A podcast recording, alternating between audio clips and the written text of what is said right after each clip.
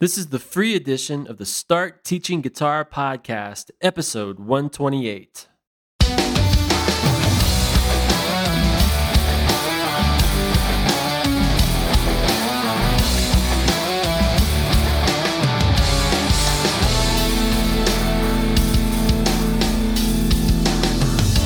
Coming to you from Colorado Springs, Colorado, the home of Pikes Peak.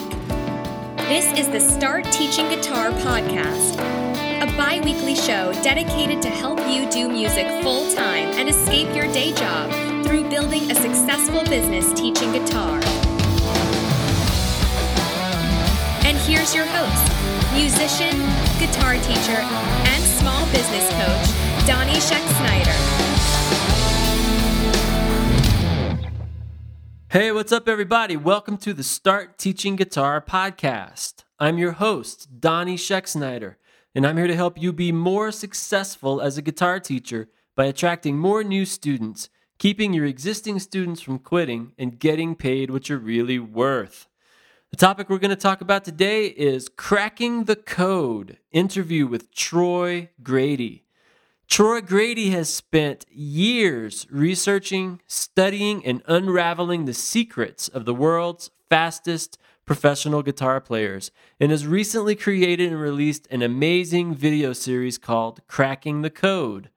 In it, he attempts to unravel the mysteries of how famous virtuoso level guitar players develop their technique, why the average person has so much trouble trying to develop to that level, and what to do about it. Troy was kind enough to spend some time talking with me about the video series, about his research, and about how it can help guitar teachers to be more effective. In this episode, you're going to hear my interview with Troy Grady, where we discuss the, the history of modern electric guitar playing. We're going to talk about how he was able to get up close HD video footage of the picking technique of monster players like Steve Morse, Tommy Emmanuel, Frank Gambale, and Rusty Cooley, and how to take the basic technical concepts he was able to identify and then apply them to your own playing and then also to your guitar lessons. Troy has really done some groundbreaking work with cracking the code, and I think, I really think, this is going to change guitar playing as we know it. This interview is going to explain exactly how. But first, this podcast is sponsored by Music Teachers Helper the best way to manage your private music lesson studio. Music Teachers Helper is online scheduling and billing software that you can access from your computer, laptop, tablet, and smartphone that saves you hours every month, enables you to generate reports for taxes, and ensures that you never lose track of a payment. Once you add a student, which is super easy, you can choose to automatically send students custom invoices that can be paid with a credit card if you make that an option. You can automatically email lesson reminders to your students, late payment notifications, and even your lesson notes. You can use the free, easy to build website templates to help market your studio online and so much more. There are so many cool features, I can't even get into them all right now. But the thing I like best about Music Teacher's Helper is how it makes your teaching studio run almost on autopilot. Students can book lessons and request lesson schedules. They can log in with their own account and access important information like lesson assignments and progress reports any time of the day or night. Whether you have 5 or 50 students, Music Teachers Helper works for music teaching studios of all sizes. I originally discovered the software and started using it myself several years ago, and I highly recommend giving Music Teachers Helper a spin so you can see for yourself how useful it is. They offer a 30 day no risk trial where you can test it out to discover how much time you'll be saving. And if you use this special address to sign up, which is startteachingguitar forward slash MTH, that's startteachingguitar.com forward slash MTH, you'll save 20% off of your first month if you choose to sign up after the free trial. Now let's jump right into today's topic cracking the code interview with Troy Grady.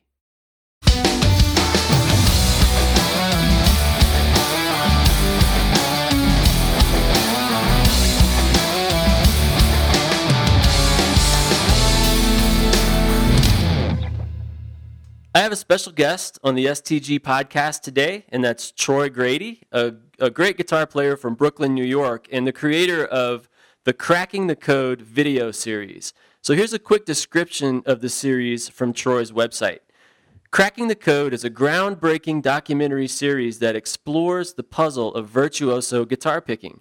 The show's three seasons chart thousands of hours of research across nearly three decades in pursuit of an elusive formula for plectrum dominion. Melding archival footage, in depth interviews, painstakingly crafted animation, and custom soundtrack, it's a pop science investigation of an age old mystery. Why are some players seemingly superpowered? The surprising answer is that the world's top guitarists rely on a system of highly efficient, highly precise, and yet nearly subconscious mechanical techniques. To replicate this, students of the instrument would have to traverse years of practice only to arrive independently at precisely the same set of subtle hand movements. This is like expecting every Swedish chef to reinvent the meatball. And that sounds like exactly what we as guitar teachers need to know to be able to help our students improve their playing technique and get better results from their lessons. So Troy's going to unlock some of the secrets for us in this interview today. So I just want to welcome you. Hi, Troy. Welcome to the Start Teaching Guitar podcast. Hi, Donnie. Thanks for having me. Yeah, tell us tell us a little bit about your story. How did you get started with playing the guitar? Well, I'm I'm laughing because I, I didn't bring my meatball recipe with me, but um, that if you were expecting that, I'm sorry, but you will be disappointed. Yeah, I, I, had, I had, different secrets in mind. Excellent. Um, so how did I get started? I, I got it started probably the same way that many people did by aspiring to spandex pants and fantastic hair in the mid '80s. uh, I had the uh, in the show you see this David Lee Roth "Eat Smile" banner hanging on the wall above the recreation of my childhood bedroom, and that is unfortunately for my childhood self, exactly what it looked like. Um, Dave uh, and his crazy stare was hanging over my bed, warding off women for at least a, a half mile radius in, in all directions. So uh, while I practiced uh, endless renditions of Eruption and Steve Vai songs and Eric Johnson songs and, and all of that great stuff. So it was kind of a golden age of fantastic guitar technique. And although the guitar is um, the guitar as as a uh, pursuit for teenage dudes has uh, I think still is still as popular as it ever was. The difference between then and now is that this stuff was pop music, right? You had incredible solos happening in the equivalent of a Katy Perry song on the radio, which is kind of what Beat It was for the time, which was Eddie Van Halen's contribution to Michael Jackson's worldwide smash hit. So that stuff, you turn on the radio and you heard incredible guitar playing, and it was hard not to want to be a guitar player back then. Yeah. So did you did you take any guitar lessons, or were you primarily self taught? Uh, I was a piano player first. We always had a piano in the house, and so it was. I, I, was already, I think, just on the sort of cusp of of attaining a certain type of pop music independence on that instrument, right around 14, 13, 14, because I'm from Long Island, and it is, I think, a uh, local statute that you must learn to play Billy Joel while growing up in Long Island. so I was doing all that stuff, scenes from an Italian restaurant, Angry Young Man, all the, and he's kind of in a lot of ways the Eddie Van Halen of piano. Angry Young Man is this two-handed tapping thing, but on on the on middle C on the piano at a million miles an hour. And so that was kind of the eruption of piano. If you could do that, you were the coolest kid on the block. And so I spent a lot of time doing that. And by the time I got into guitar playing, a lot of the fundamentals were already in place, and it was a bit of a point of pride that I'm going to learn how to how to do this on my own and figure out uh, rock songs off the radio. So I didn't take lessons at first. I have periodically over the years when I had specific questions, and some of those questions then became cracking the code when I didn't get the answers I thought I was look uh, I thought uh, I should be getting. Okay, cool.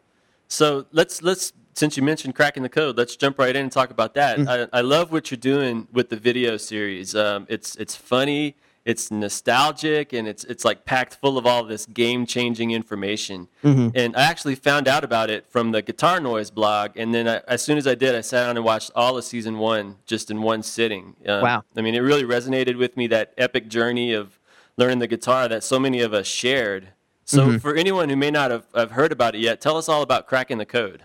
Right. So, cracking the code is essentially it, it's really a couple things, and it's sort of hard to pigeonhole, but the it is the story of my search for advanced picking techniques driven by um, what I felt was an, an almost inordinately difficult challenge of learning how to do this stuff. And when I sat down to to to write the show, uh, it, I did it from a, an autobiographical perspective, and so the show begins very much in, as you'd say, sort of a nostalgic fashion, told from my viewpoint, but really as a way of relating to anyone who's ever wanted to learn uh, to play an instrument really well, because that was my story. That's what the '80s were all about when it came to guitar playing. And that's what I felt helped convey the technical information in a way that was more engaging and entertaining in, or let's say in a different type of with a different type of entertainment than you would typically find in an instructional video. So the first season of the show is very much a story, although in that story are the technical or challenges that I faced and as a result, those are the the threads that will begin to tie together in the next season of the show as we actually figure out how some of those things, how some of these advanced picking techniques actually work. Okay, so what what kind of research went into coming up with this material? I mean, it's it's amazing. I'm just curious, how long did it take you to put all of that together? Oh God, um, sometimes I, I, feel like uh, the uh, you know Charles Goodyear or something trying to get rubber working and been doing it my entire life and starting wearing rubber hats and rubber shoes. But yeah, I've been doing this for a while. It was really a, it was a, a hobby at first, and it was sort of a weekend thing. And then I put up the website and and started posting pieces of the research and that I was doing, which at the time consisted of a series of interviews with uh, legendary players using a slow motion camera rig that I had come up with that attached directly to the guitar and allowed me to film right hand picking picking hand close ups with the players that I was interviewing. And again, I did all this on the side. Uh, during on weekends and evenings outside of uh, an entirely different career that I was working at the time. And that in itself was an outgrowth of the personal playing and research that I had done years before, attempting to sort of crack the code, as it were, of advanced picking technique. The first breakthrough of which we actually see at the end of season one in the show in college. And you and I were talking about this earlier, where I sort of accidentally stumbled across what turns out to be one of the most important techniques used by Yngwie Malmsteen to play incredibly fast things with great clarity and accuracy across the strings. And that's this technique called downward pick slanting. So that was kind of the splitting of the atom for me. Once I had figured that out, and that again was a combination of observing and listening, and specifically utilizing Yngwie's instructional video that he released in the late 80s, or it was actually early 90s, that turned out to be the, uh, the, the Rosetta Stone, if you will, of how his technique actually works it's not something he talks about. It's simply something that you can reverse engineer by watching the video and looking very closely at what his hands are doing. And so once I did that, I was off and running. And then the, the slow motion camera app came about about 10 years later when I realized that this could be done in a way rather than relying on, on VHS tapes from, from 20 years prior. We could actually go out there and meet some of these players who I think are probably more accessible now thanks to the internet than they've ever been and actually get a, an incredible close up view of their technique that you simply couldn't get any other way.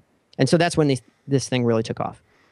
Yeah. So you, you mentioned the uh, the special guitar mounted camera bracket. Right. Um, so uh, that's how you were able to identify some of the pick and secrets of, of some of the players. And uh, I've seen some of the videos on your website with people like Steve Morse and Tommy mm-hmm. Emmanuel and some of those guys. Yep. And uh, the camera allowed you to capture things that they didn't even realize they were doing themselves, right? Right. That's that's one of the core findings, I think, is that guitar players are very much gifted athletes in the same way that a Michael Jordan is a gifted athlete and may uh, and the analogy that I always make is his sort of fadeaway jumper, just the perfection of the way that that's executed. You think about all the moving parts of that. He's got he's got a player in front of him that that is defending him, and he's got he's got to do three or four or five other things to get away from that player, leap backwards in the air, launch the ball with exactly the right amount of force and the exact right amount of curving trajectory, so that it it it uh, it it lands square in the basket from almost straight above so you get the widest amount of, of angle of attack on the hoop right? And there's all this incredible physics that have to go into that but I'm, it's, it's something that he does by feel in the matter of probably less than a second when from when he he pivots launches and, and and takes that shot. So in the same way most of the the great players that we grew up listening to are are not fully aware and we wouldn't really expect them to be either of all the the moving parts of this super complex system that gets activated whenever they play really fast things, really slow things also, but all but really fast things uh, with the pick particularly, which turns out to be a pretty complicated mechanical s- solution. Right. So yeah, it's it's it's fascinating to think that that something that is clearly an engineering process at some level might be going on at a level that is below the level of consciousness. And when I first thought about making this statement on a website or as part of the the mission statement of the show, I, I didn't. It wasn't my intent to be provocative necessarily. It's just this is how things actually work, and I think it's important that we know that because otherwise, if we sit back and say, well, uh, my teacher never taught me that, therefore it doesn't exist, then we don't have progress. You know, the the entire history of technological innovation is that we build on what has come before, right? And we can't be uh, we can't be afraid of that or threatened by it. This is the the natural way of things, and it is not in any way, I think, a slight to the abilities of an Eddie Van Halen or an Yngwie Malmsteen that we may know more about what they do than they do, because it, their artistic achievements stand and will stand forever based on that alone. Yeah. So I was just, I can't help but thinking as you're describing this, um, how awesome it would be to have a, a, camera bracket like that that I could use in my teaching studio. Mm-hmm. Um, are you guys working on uh, making a version of that available for the general public? Yeah, we are. In fact, the original camera that um, that I used for the the initial round of interviews ten years ago was more than a, a bracket. The, the in fact, actually, the bracket part of it was a bunch of spare parts that I picked up at B and H here in New York, which is a, a photographic, uh, well-known photographic supply company. And they, uh, it was a bunch of Manfrotto arms that I'd sawed apart and connected together to get this thing mounted on a guitar body and hanging right over the fretboard, looking at the picking hand. The hard part was the camera. The camera at the time was a two or three thousand dollar industrial camera that was intended to be installed in factories observing assembly lines. So some you a scientific or an industrial application where you need a camera that can film really quickly. So you have Cheerios or widgets or something rolling off this, you know, soup cans rolling down the assembly line, and you want to make sure that none of them fall off, and you need to be able to step through that footage in in you know super slow motion, and that's what this camera did. And for the time, it was a super advanced thing, but the actual specs of the camera aren't they they pale in comparison to what you're carrying around in your pocket now. So the that camera was bigger, bulkier. It connected by FireWire to a laptop, and I, we had to write custom software to actually get it to work. I wrote the sort of UI element of that, the that allows you to start and stop recording and review movies and save them and so forth. But it was a whole affair. Now, fast forward ten years later, you've got a phone in your pocket that can film at 120 frames per second, which is 20 frames faster than the camera I used 10 years ago. It does it in HD. It does it in full color and the phone itself can play it back in slow motion. Of course, I'm referring to the iPhone specifically in this case, although this capability is now available in a, a variety of, of uh, A-list smartphones. The high-end smartphones, almost all of them, have now this slow motion capability.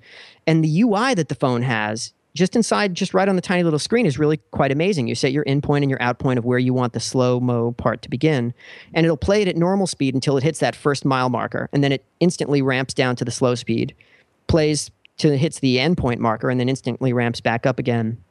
So it's really quite incredible. And we thought, well, this is the latest and greatest camera for guitar analysis of this sort. So we've been working on a uh, a neck mounted system for mounting smartphones so that you can film your own technique. And that's up on our website. We actually used it in an interview with Rusty Cooley earlier this year who is probably the single fastest per- player that I've interviewed. His, just as a point of example, I, I had actually never measured this before, but we had to produce tablature for this la- the last interview that I did with him. And towards the end of the interview, he just started because he's a super enthusiastic guy, and he said, "Well, you know, we're trying to crack the code here." And I was like, "What are you doing? We're done." And he's like, "No, no, no, we are cracking the code." so he gets he he just I had taken the camera down already. He just starts picking as fast as he can. So I ran over and put the thing back on and when I tabbed it out later, it was like 16th notes at maybe 245 beats a minute, which is a good uh, 20 or 25 beats a minute faster, I think, than what you will hear comfortably from even really great players like uh, I don't know John Petrucci or Michael Angelo Batio. And again, it's not all about speed, but there. I mentioned this in the context of what we were talking about earlier, as far as athletic ability. There is something that some of these players bring to the table that is special. That is like an Usain Bolt level of athletic skill that just comes from somewhere that maybe the rest of us can't replicate. We know how Rusty's technique works, though the, the, the cleanliness and the accuracy part of it. That's what we talk about in cracking the code. Whether you actually get up to that speed or not, that's that's an athletic issue, and I think uh, I don't know how much control we really have over that. But it's fascinating, fascinating to watch. And the phone, this is where, we, where I was going with this. The phone actually captures it, and you can slow it down. You can see individual pick strokes that Rusty is making, which are just a blur to the eye. You can stand there a foot away from him and see nothing but just like a yellow blur of this pick moving back and forth. And the phone, if you give it enough light, the phone will increase the shutter speed to such a high level that you will get crisp movement even at those speeds. And it's the phone, I, I, it's really kind of miraculous. The phone is really the best guitar camera I could possibly imagine. Um, it's got it's got a screen. It's got a battery life that lasts for hours. It can film in slow motion for hours. It's got a built-in light, which is amazing. You can click on the that little LED flash, you know, on the top of the phone, mm-hmm. and um, that it perfectly illuminates the picking hand when you line it up right. It's really kind of it's almost like they designed it specifically for guitar students and guitar teachers. So you could do it right now. You could put it on a tripod and point it at your picking hand or your fretting hand for that matter. And you can get this footage. It's just tricky to stay lined up right because if you move at all when you're playing, and most of us do, then the angle changes and you can't quite see what you're doing. So the, the bracket that we've come up with grips the neck right at the body joint. And, um, and just you, you, slide the phone into the slot, you clamp it in, and the camera points exactly at the picking hand, or you can flip it around and then film the fretting hand. So it's super useful. We use it in our own productions. We just uh, released a series of slow motion clips using it, demonstrating different musical styles or picking techniques in different musical styles. So it's pretty cool. We're excited to, to get it out there, but we don't really have any experience doing a full on production run of that sort of thing. So we're kind of investigating that process now. Cool. Yeah, looking forward to that one for sure. So the way that you've uh, analyzed and broken down all the virtuoso guitar technique that we've been discussing into these basic understandable concepts it's it's mm-hmm. really it's really pretty revolutionary um, but now Thanks. that now that the the concepts have been identified and kind of broken down what mm-hmm. kind of advice can you give us for applying them and integrating them into our own playing so i guess right. i'm asking how can you practice this stuff right how do you practice it and, and also how do you teach it right yep um, the first the most important thing is to become comfortable in doing them right and there's no mad rush to do it because this stuff is, even though we're learning about this by observing legendary players who are known for fast playing, the one of the other sort of fundamental tenets of what we're doing in the show is that everyone does this stuff at some level already. You wouldn't be able to play otherwise. This is sort of the fundamental laws, as it were, about how guitar playing actually works, uh, guitar picking, let's say. So the the good news is that you probably already do some of this stuff. And it's more part of the challenge is simply recognizing that you already do and utilizing some of the mechanics that may already come naturally to you.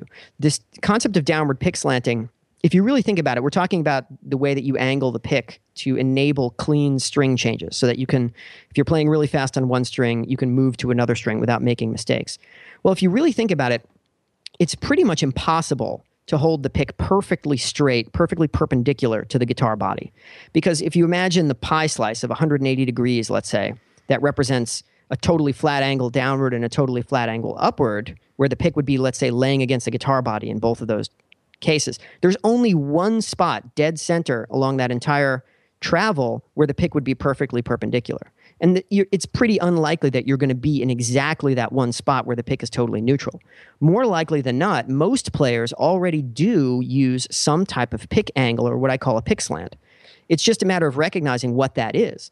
So if you use downward pick slanting, you uh, you are a part of probably the biggest branch of the family tree of legendary guitar players. That is the most common pick angle in the history of, let's say, virtuoso picking. Everybody from Django Reinhardt to Tal Farlow, George Benson to uh, Joe Pass, even great jazz players use this technique almost universally. And then the rock greats that we all look to for incredible picking Eddie Van Halen, Randy Rhoads, Yngwie Malmsteen, Steve Vai. These guys are all downward pick slanters. So, really, realistically, there's a good chance that you do this stuff already.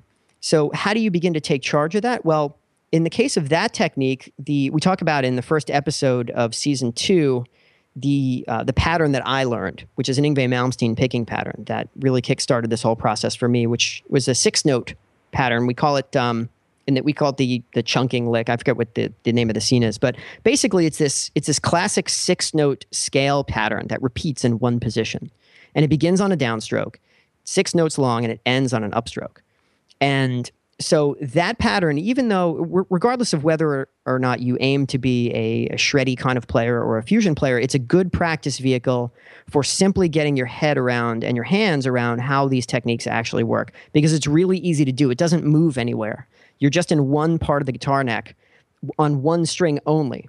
But the the sort of mystical properties that this lick has, and indeed any lick that has an even number of notes to it that starts on a downstroke, is that once you nail it in one position, you can easily move it to other positions on the same string, and then easily move it to other positions on different strings. So that's the that's the progression then. To to the short answer to your question in terms of the natural way of things would be to learn uh, one of these licks that is specifically engineered to be clean. Learn them in one spot on one string, then learn them in multiple spots on the same string, and then start moving it from string to string. And that'll get you started. It's very simple to do it. And if you're already an experienced player, you may be doing it within minutes. Honestly, that's how it happened for me. I was, I've been struggling with this stuff forever. I already had plenty of hand speed. I just w- there was clearly something getting tied up in knots whenever I tried to move from one string to another. Although it, it didn't occur to me at first that that was the problem.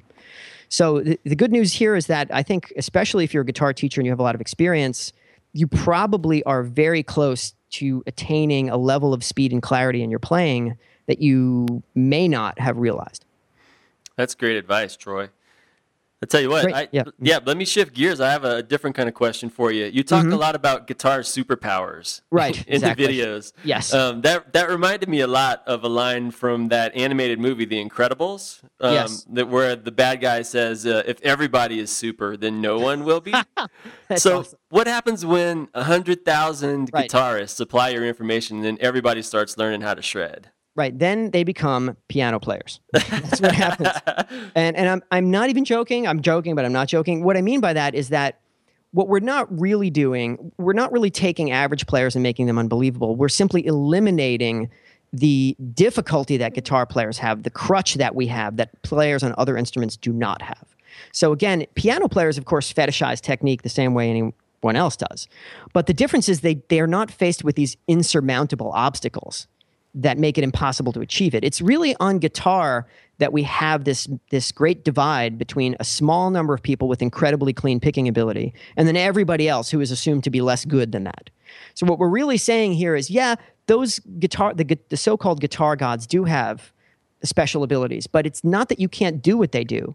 It's that their special ability was they figured it out without anybody teaching them. So the rest of us who are normally skilled people can still play the same stuff that they can. We just need to know how it works. And it's kind of like, you know, it took a, an Isaac Newton to figure out calculus, but now high school kids take a test on it, right? A smart one. Smart high school kid can pass a test on it. So the stuff we learn in eighth grade or sixth grade now uh, in, in earth science would have been stuff that blew minds 500 years ago. But again, that's the way the technology evolves. We, we proceed by, by building on what we, we, what we used to know and what came before us. And that's exactly what we're going to be doing in terms of building our real world guitar superpowers. So really, it, it, you're gonna you're gonna see that guitar playing as an as a pursuit becomes a lot more linear, so that you don't hit a wall and give up, which really is a very very common story in guitar playing. You you practice for a million years, you don't get any better, you get frustrated. There's all kinds of strange, almost uh, mythology around developing picking technique that says, well, you have to use play this exercise or use this metronome thing and increase the speed, all these things. And they're all little bits of the truth. It's not wrong, but they're just incomplete. Yes, uh, pl- starting slow and getting faster it works and it works on a racetrack too but there are actually shifting and steering techniques you have to learn to be able to do it right so that's really what we're trying to do here is just to make the path a little bit more straightforward. Whether you choose to get all the way to the end and become Superman is entirely up to you. Maybe you just stop at whatever level you you're comfortable with that allows you to write the kind of songs and play the kind of songs that you really want to play. Yeah, that's great, man. Yeah, I could I can hear where you're coming from with that cuz I, you know, 5 years from now we might have this whole new level of guitar playing where it's similar to piano players where there's tons of people who have great technique Yeah. and uh, and they can focus on other things. That's the key, right? It- we want to get past the mechanical because guitar players are overly focused on the, the speed thing.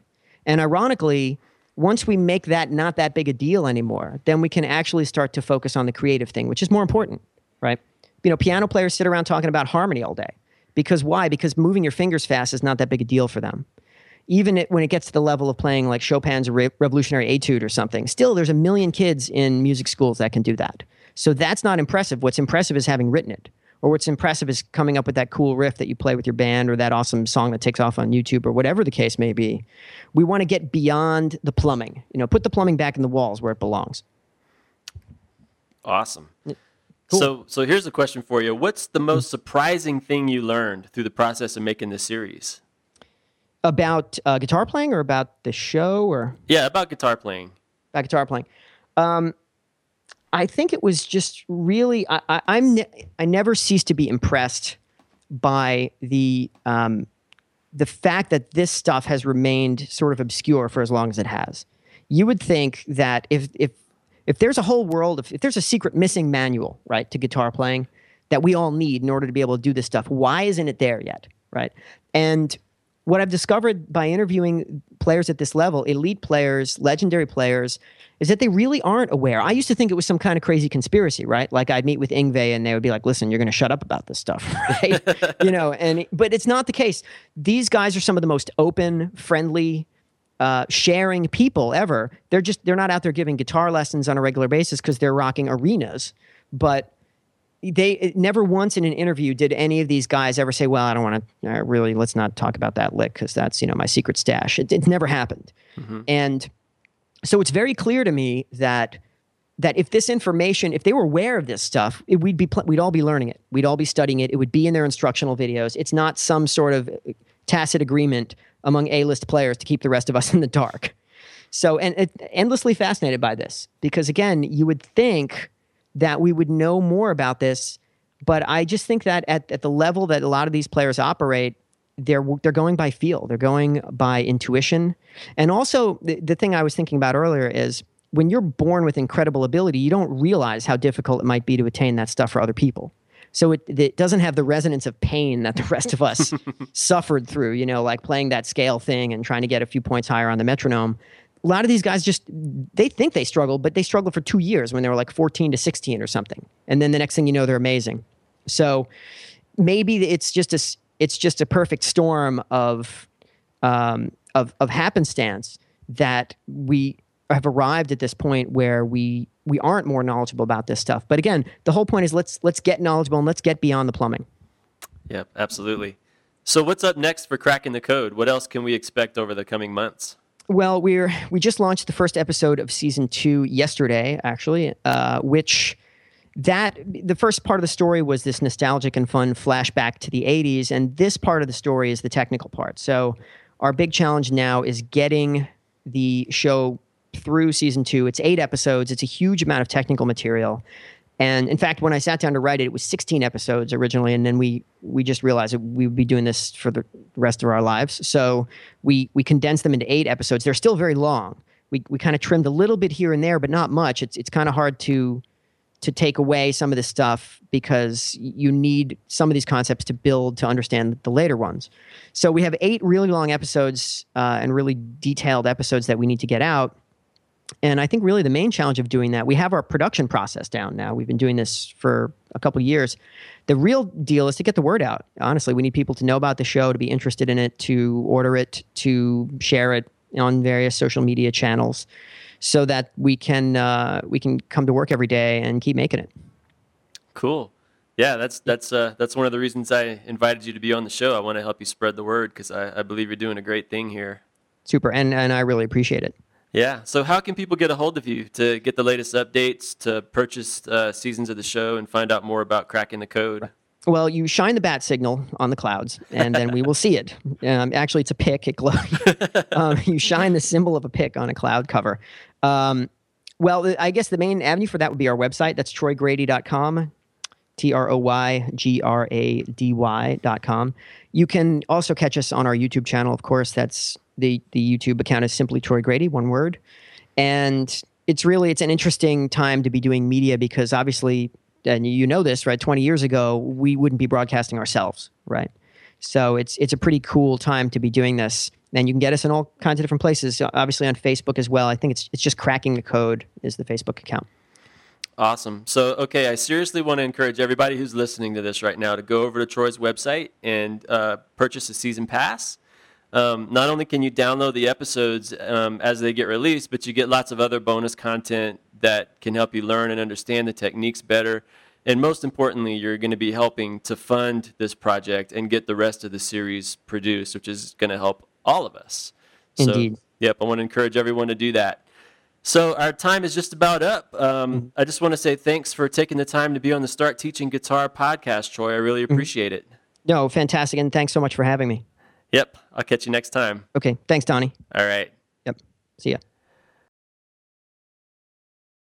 Okay, I hope you enjoyed that interview with Troy Grady. Uh, that's all for this episode of the free edition of the Start Teaching Guitar podcast. If you're ready to energize your teaching business and take it to a whole new level, then head over to stgallaccess.com to claim your 14 day free trial STG All Access membership. STG All Access members get a full length, ad free podcast episode every single week covering more detailed how to topics, along with access to my notes and outline for each episode. Members also get access to a ton of other cool things that can help you build a successful teaching studio, like the STG All Access Podcast Archive, which includes the first 25 episodes of the show that are no longer available to the general public, access to the STG community forums where you can connect with me and other guitar teachers to get help with building your studio, and a whole lot more. Just head over to stgallaccess.com to start your free 14 day trial membership today. So I just want to thank everybody for tuning in. This has been the free edition of episode 128 of the Start Teaching Guitar podcast with Donnie Schexnayder.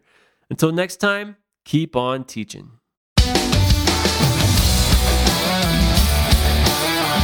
Thanks for listening to the Start Teaching Guitar podcast with Donnie Schexnayder. If you like what you heard, we hope you'll pass along our web address, www.startteachingguitar.com, to your friends and colleagues. Be sure to check out the podcast page on our website to listen to previous episodes of the show. Join us next time for another edition of the Start Teaching Guitar podcast.